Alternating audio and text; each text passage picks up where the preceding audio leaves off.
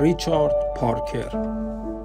در سال 1884 دفترچه یادداشت یک ملوان انگلیسی پیدا شد که توی اون نوشته بود در روز 24 در حالی که صبحانه من را میخوردیم یک کشتی در دوردست ظاهر شد. اما ماجرا از چه قرار بود؟ در تابستان 1884 چهار ملوان انگلیسی در قایق نجات کوچکی در دریای آتلانتیک جنوبی هیلون و سرگردون بودن به دور از خشکی.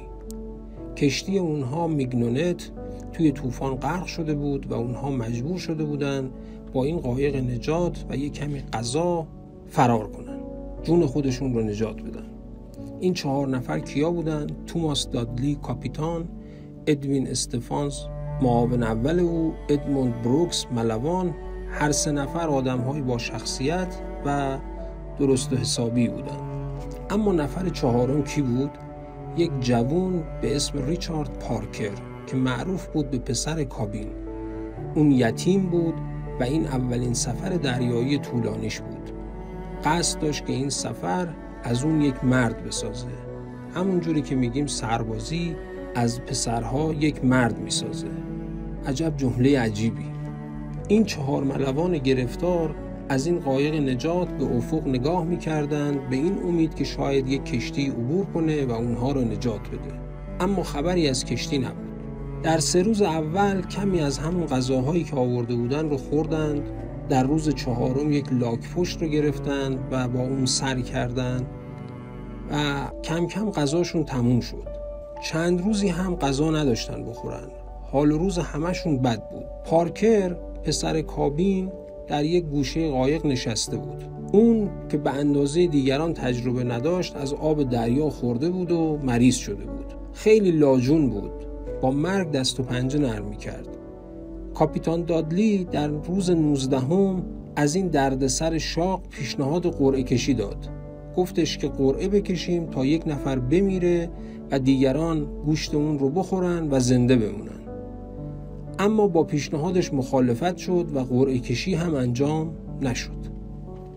روز بعد فرا رسید. باز هیچ خبری از کشتی نشده بود.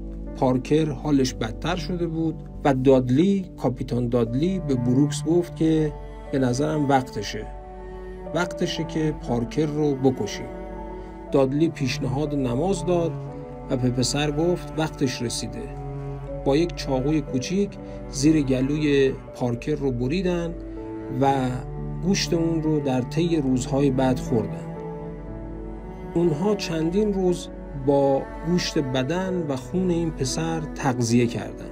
در روز 24 اما سرکله یک کشتی پیدا شد و اونها نجات پیدا کردند. وقتی که به انگلیس رسیدن بازداشت و محاکمه شدند. دادلی و استفان راهی زندان شدند و بروکس که مخالف بود با کشته شدن پارکر نجات پیدا کرد. دادلی و استفان آزادانه اعتراف کردند که پارکر رو کشتن و خوردن و اعتراف کردند که این کار رو بدون ضرورت انجام دادن. یک سوال مهم اینجا پیش میاد. اگر شما قاضی بودین در این مورد چه حکمی می‌دادین؟ دادلی و استفانز رو محکوم به مرگ می‌کردین یا نه؟ به نظر شما تصمیم گیری در خصوص کشتن پسر کابین از نظر اخلاقی روا بوده یا نه؟ قوی ترین استدلال برای دفاع از چنین کار مهلکی یک چیزه. اونم این که کشتن یک نفر به منظور نجات سه نفر دیگه ضرورت داشته.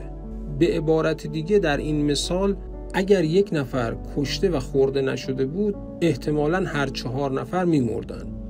خب چه کسی بهتر از پارکر ضعیف و مریض بدون خانواده یتیم کاندیدای منطقی برای مردن پارکر بود مرگش هیچ کس رو ناراحت نمی کرد و هیچ کس هم به دنبال اون پسر نوجوان نمی گشت.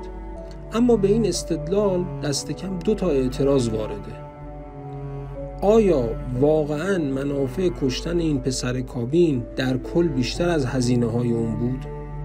پاسخ دادن به این سوال سخته و اعتراض دوم اینه که حتی اگر همه چیز بررسی بشه و منافع این کار منافع کشتن این پسر کابین بیشتر از هزینه های اون باشه آیا این حس سرزنش در ما وجود نداره که کشتن یک پسر کابین بیدفاع کار نادرستیه؟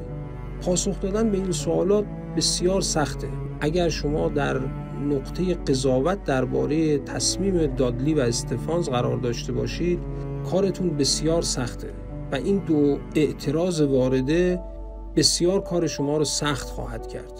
من شخصا می‌دونم که اگر در موقعیت قاضی بودم چه حکمی می‌دادم. شما اگر در موقعیت قاضی بودین چه حکمی می‌دادین؟ امیدوارم این داستان رو دوست داشته باشید پایدار باشید